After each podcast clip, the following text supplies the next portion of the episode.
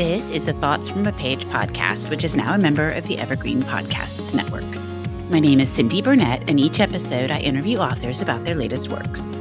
For more book recommendations, check out my earlier episodes and my website, thoughtsfromapage.com, and follow me on Facebook and Instagram at Thoughts From a Page.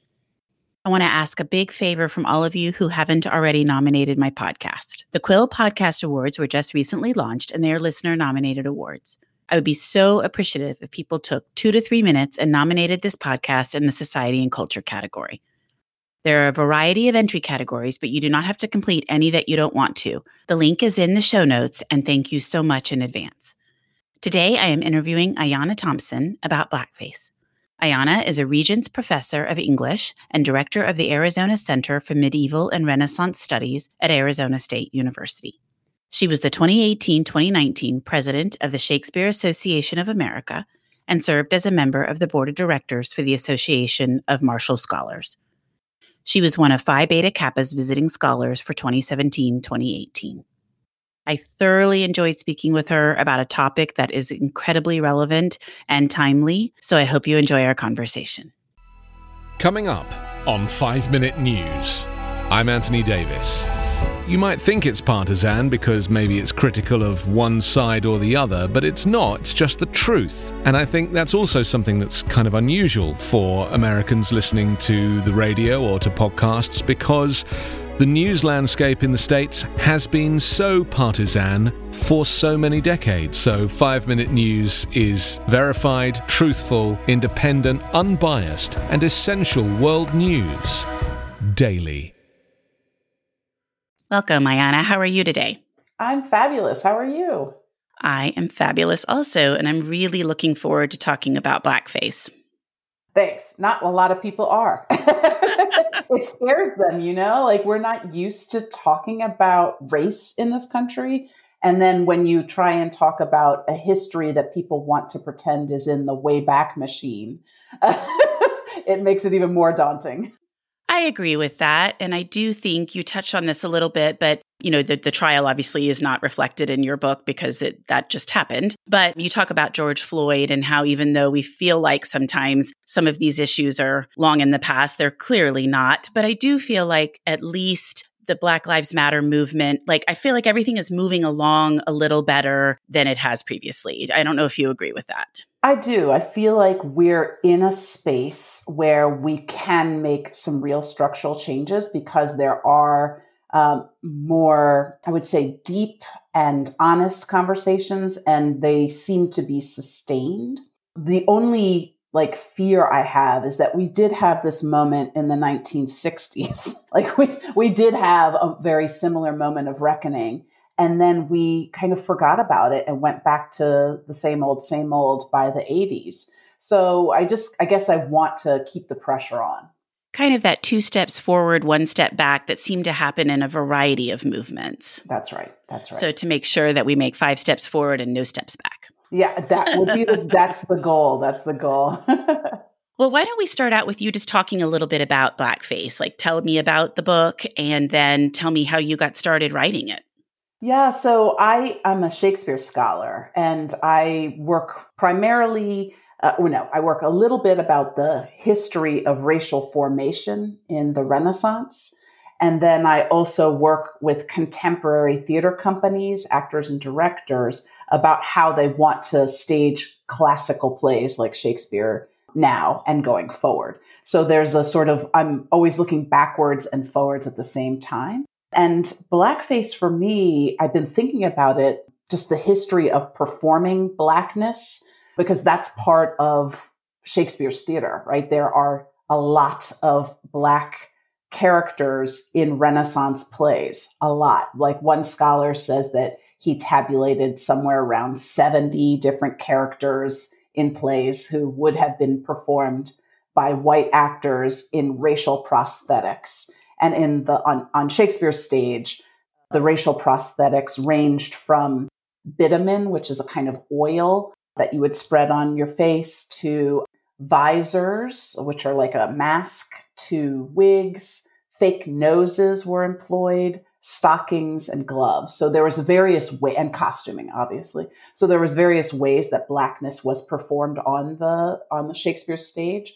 But the constant is that it's always a white male actor performing these black roles. And so the history of performing blackness is a white history, right? It's a history of white people performing blackness. And I was always interested in the way that we don't connect that with blackface minstrelsy, which is a specific performance and genre and mode that was born in the 19th century in the US with white actors putting burnt cork on their face to deride enslaved people or recently freed people. And this is a kind of comic tradition that's all about denigrating blackness and both black men and black women. But I always saw them as being connected, like the long history of performing blackness on Renaissance stages by white men, and then the sudden birth of minstrelsy to me seemed connected. And then I was disturbed by the fact that we were creating these kind of discrete history narratives. Like there's this one moment in the 17th century that has nothing to do with the 19th century, that has nothing to do with the 21st century. And for me, I just thought, no, that long arc is one long arc. Or as I say, when I talk about George Floyd's murder, like there's a dirty thread that becomes a noose. Uh, and that's the connection. And if we don't see that whole arc, we're not able to have real dialogues about how to change this performance tradition going forward. Well, I thought that was very interesting in your book, you know, the focusing initially on the Shakespeare part of it, because I hadn't really thought about that. And I loved the photos that you included, obviously not of Shakespeare's time, but of later on when people are performing Shakespeare. And you have, I think, Richard Burton and Anthony Hopkins and some of the things they did. And so it was fascinating to me to read about all of that. Yeah, and I will say that, like, so Laurence Olivier very famously in 1964 in the National Theatre in London, which was then filmed in 1965 and was nominated for a whole host of Academy Awards. Olivier w- took immense pride in talking about how he learned to apply makeup and buff himself with a chiffon cloth, how he followed recent West Indian immigrants around London to learn their walk and hear the timbre of their voices. That he was really like, you know, like leaning into this weird imitation performance that was, I think, pretty closely tied to minstrelsy. But he he didn't see that. And and I will say when I was an early career scholar, and I would be at Shakespeare conferences and I would use the term blackface to refer to performances in Shakespeare's time and to like Laurence Olivier. I got like yelled at by older white male scholars. Really? Yeah. Like, and there was one, one instance where um, this, he's since passed away, but an older white British scholar pointed a finger in my face and said, you, you, how dare you use this inflammatory rhetoric? He goes, You know, you're just trying to impose something from a later time period onto the innocence of Shakespeare's day. And I was like, oh, wait a minute. Oh, wait. Wow. Yeah. You're like, okay. I was like, yeah, there's a whole lot of emotion in this. And and that's when I was like, wait, you you want this to be totally separate but they're not. They're absolutely not. And so that's where, you know, I had to think for many years about, you know, I guess I would say Blackface, the book, and making was many years in my brain percolating because I had to know all the history, but also know like why is it our white that white people are so upset by me making this larger historical arc? And there's something about the white innocence um, and the, a kind of belief in white innocence that is at the heart of all blackface performances, whether they were in Shakespeare's day or Governor Ralph Northam or Justin Trudeau, the Prime Minister of Canada, or, you know, Sarah Silverman or Jimmy Kimmel or Jimmy Fallon, or, you know, the list goes on and on and on. The 21st century examples of blackface are stunning. They really are. And I just had not thought about it. I mean, I've seen the times and when people have done it and thought, okay, come on, how stupid are you? You know, and, and gone through that, but I had not seen it accumulated like I do in your book. And it is stunning. You think, I mean, I can remember, and I have no idea what year it was, but I know it was in, in pre 2000s when Ted Danson got up with Whoopi Goldberg. Yes, at the famous um uh, was it the Academy Awards or No, it was that that secret club. Right. And so everybody, you know, made a big stink, rightly so. And I sort of thought, okay, good. You know, you think that people know better. And I mean, I know that was pre 2000s. And yes. you still think we get into this century and people are still doing that and regularly. Yeah. So the De- Ted Danson, uh, that was at a roast. So that's right. That's yeah. right. And and Whoopi was standing at his side, and there right. was a lot of discourse around that about why it wasn't acceptable, why her complicity was so harmful. But right in the 21st century, and I will say, probably after the election of Barack Obama is when we saw the massive spike. And I think there was a desire among people and comedians to think, right, we've elected our first Black president. We are now not only post racial, we are post racist. And so all the things that were taboo for comedians, suddenly they felt like they were allowed to do that because clearly racism is over. And so that's when we get this incredible spike of blackface performances on Saturday Night Live, on uh, Jimmy Kimmel, on uh, Jimmy Fallon's show, Sarah Silverman's show, in films. On like, there are so many of them. And I, I joke in the book that, you know, in the early 21st century, you, if you were watching late night television, you had a greater chance to see someone in blackface than to see an actual black actor. you know, and you did joke about that in your book. And I thought, oh, that is so depressing. And I thought it was interesting because you do think about Obama's election as a turning point. And I mean, obviously, we were definitely not post racist we saw in the last four years how Obama's election caused this kind of lurch for some people to the far right and and built up these groups that have now you know stormed the capitol and whatever else. But it's interesting to think that not only did they spawn that but that they spawned something that like it's okay to use blackface now because we have a black president. That's it's kind of mind-boggling to me. Yeah no i think i think you're right that the, they're obviously related that the and and I will say that and, and also of course there were what three or four episodes of 30 Rock written by Tina Fey who describes herself as being progressive, that her politics are progressive, that her comedy is feminist leaning. But there are at least three or four episodes of 30 Rock that employed blackface as well. And I think there was this belief, this desire that, like, if you're progressive and we're racism is behind us that you're allowed to explore the taboo. And then on the conservative side, I think like there's like this well of anxiety and fear about being left behind. Right. Right. Right. And so this is like the perfect convergence for the explosion of violence and blackface performances. It's interesting that they definitely are all wound together in this, you know, I don't know what you want to call it. Yeah.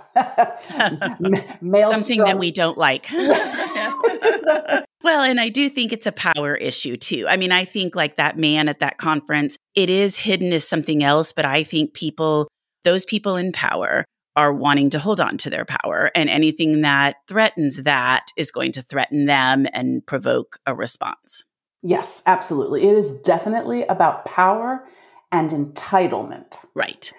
And I think blackface performances, when white people are caught out, and so, for example, the governor of Virginia, Ralph Northam, who performed as Michael Jackson in blackface and said that he was like, I loved Michael Jackson. I wanted to celebrate him as an artist. I studied how to do the moonwalk. I perfected the moonwalk. I was in this competition. I won the competition.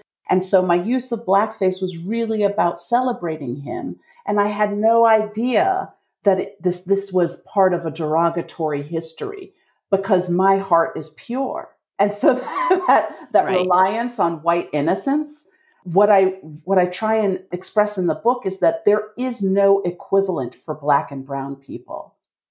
We don't have a sense of power or entitlement or a belief in our innocence that we can be like, I love Madonna. And so I'm going to dress up like her on Halloween in whiteface. Like black people don't do that, you know? like, and, and that's the heart that when once I put that question into the book, I think that helps people understand like, okay, right. Because I believe I'm an innocent person and I don't have hate in my heart but I don't believe that I'm entitled to put whiteface on my body to celebrate someone else's identity.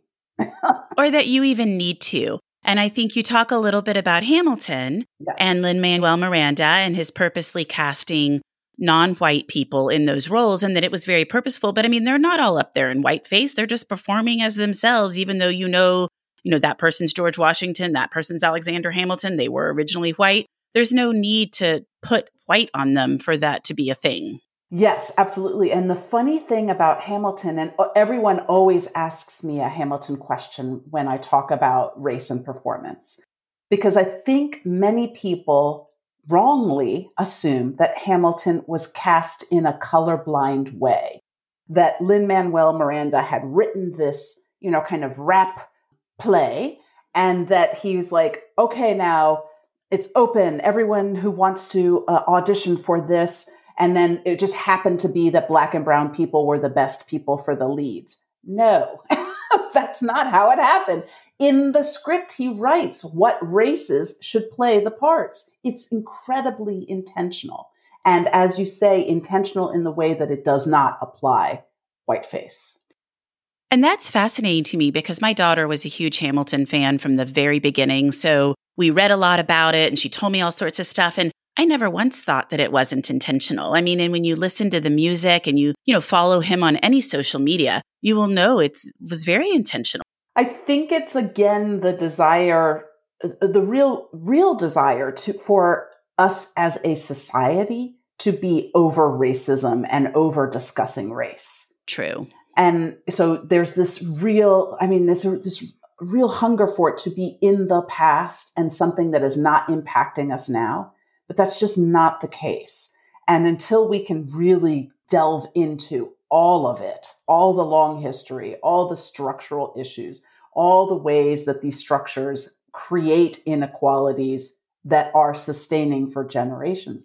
Until we do that, yeah, where it, it's just people are exhausted, but they haven't actually done the hard work yet. That's not encouraging. but I know you're right. Well, was there anything that surprised you when you were writing Blackface? I will say the 21st century examples surprised me because I'm not a television watcher. And so I was like, oh, I bet there's like one example. And when I came, like, it was just year after year after year of multiple examples.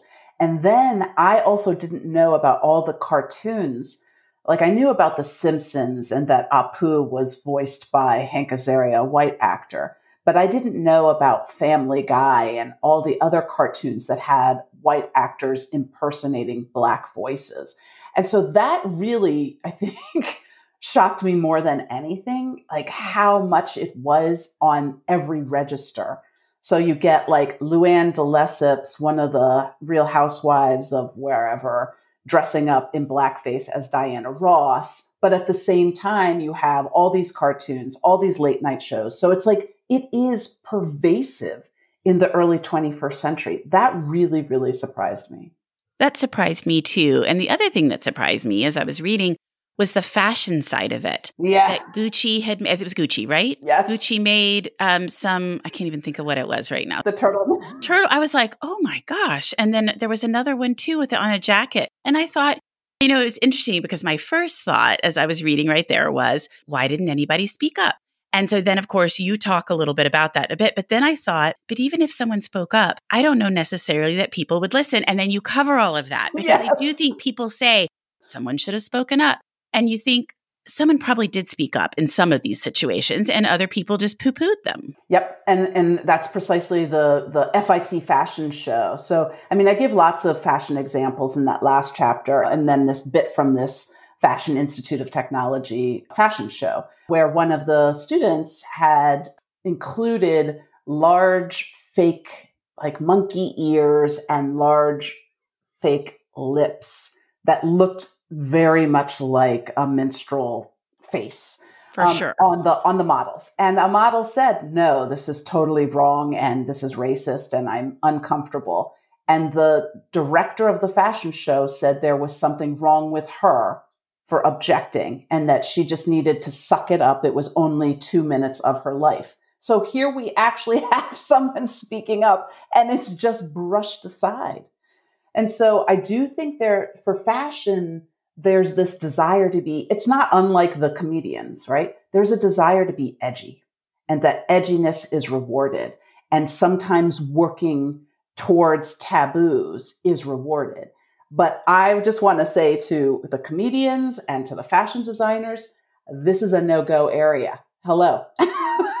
right. And, you know, you just kind of are thinking, how can this happen? Your book just needs to be provided to everyone in those industries. And then they can say, okay, look, I actually have proof that I cannot do this. I should not say this. It is not okay. And, and that's precisely why I wrote the book. And I start with an anecdote about my, my son, who's, who's now 18 um, but when he was eight, at his elementary school, they did a year long research project where they picked a hero and they had to do like a, create a huge poster board with all the facts about their hero.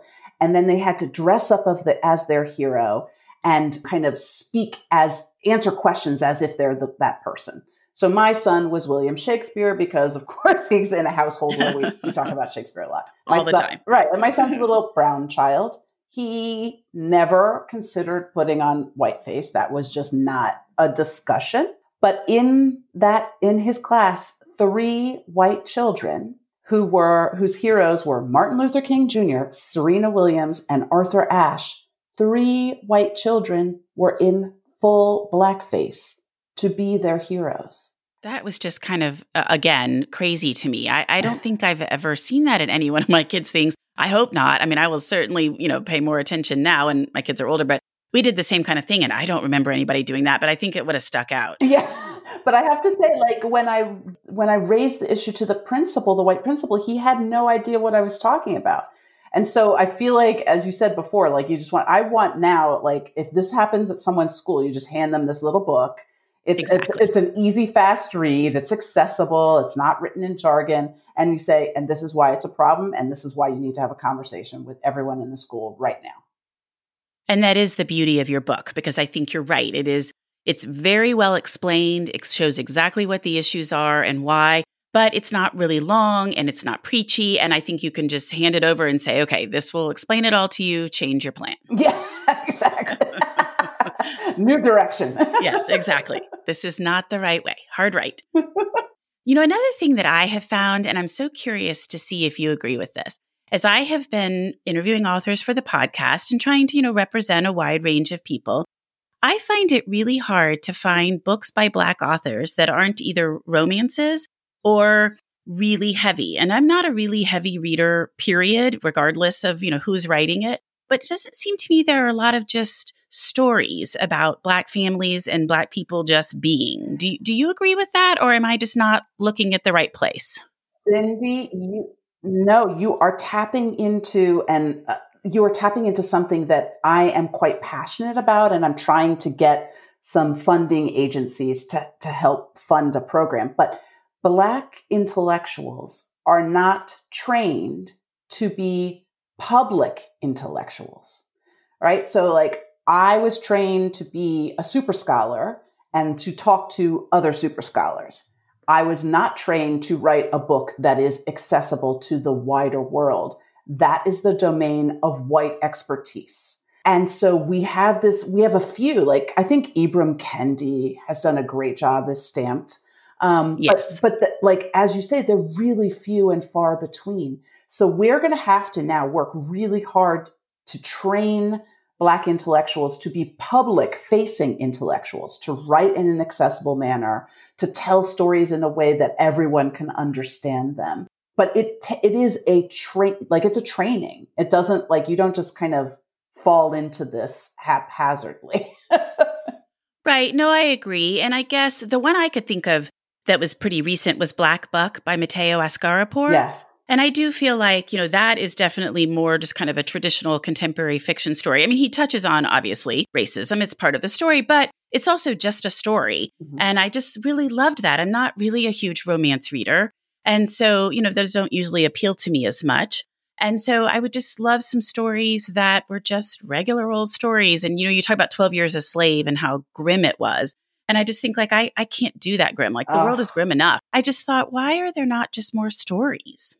Yep. Yeah. No, we're not. Tra- we are not trained, rewarded. We're not given the keys to that world, right? Like you have to get a literary agent who then is going to shop you. It's like it, this is the ultimate form of gatekeeping. And uh, so my whole, everything about my career is trying to like give the keys to as many people as possible to open those gates and, or to blow open the gate completely. And so that, so that's where I'm I'm putting a lot of my energies now is trying to get more black and brown people to do what whether it's their artistic work or their scholarly work to have it face towards the public instead of just towards the academy.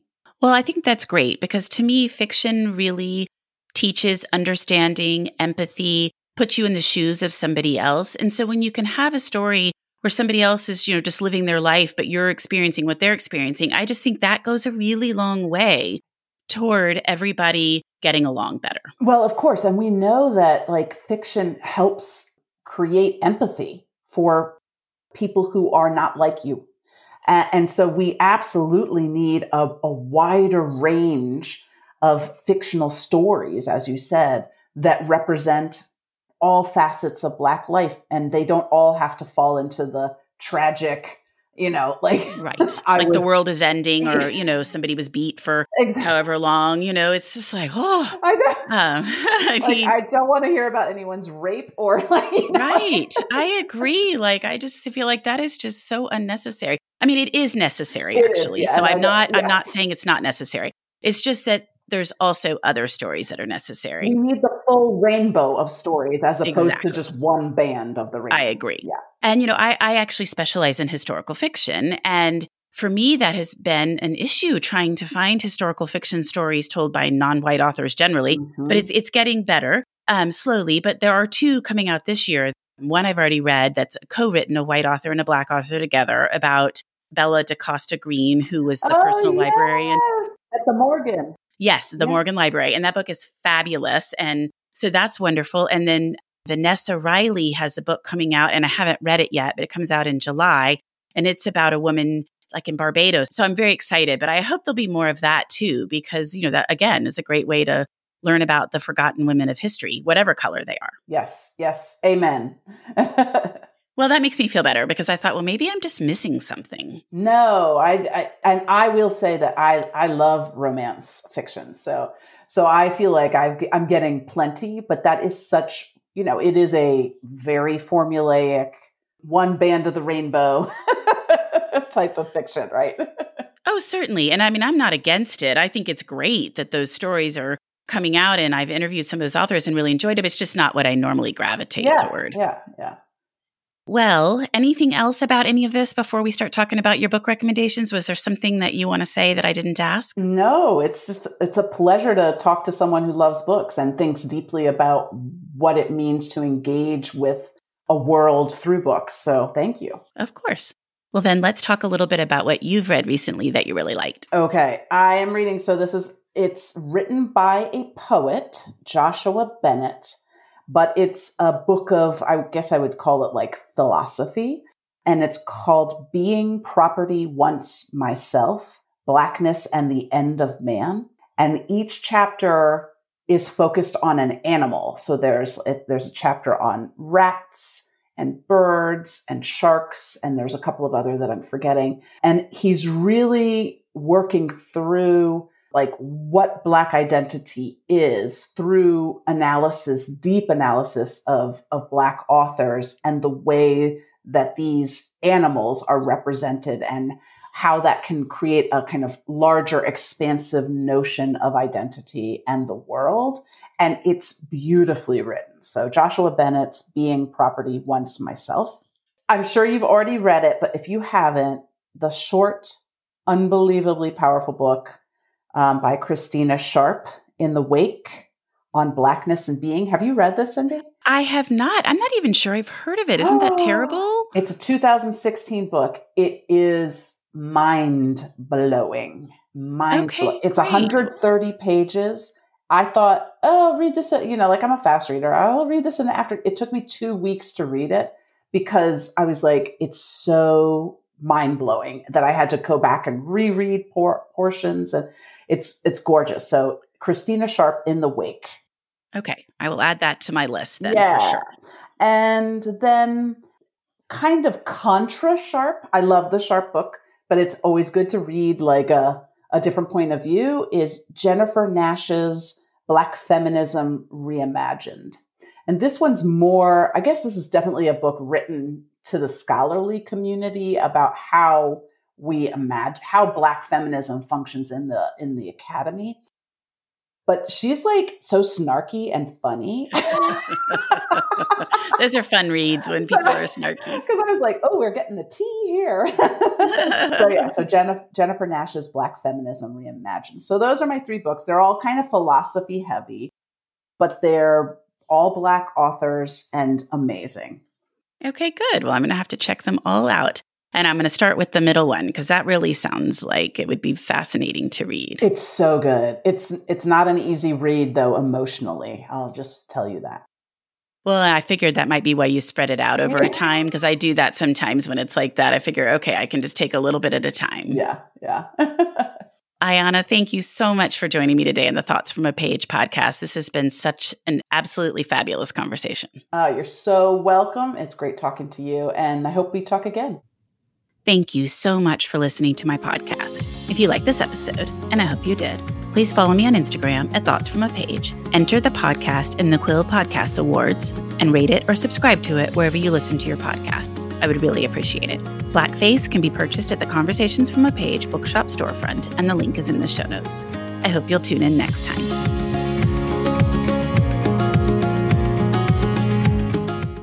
I'm Allison Holland, host of the Kennedy Dynasty podcast. Equipped with a microphone and a long term fascination of the Kennedy family, I am joined by an incredible cast of experts, friends, and guests to take you on a fun, relaxed, yet informative journey through history and pop culture. From book references to fashion to philanthropy to our modern expectations of the presidency itself, you'll see that there is so much more to Kennedy than just JFK or conspiracy theories. Join me for the Kennedy Dynasty podcast.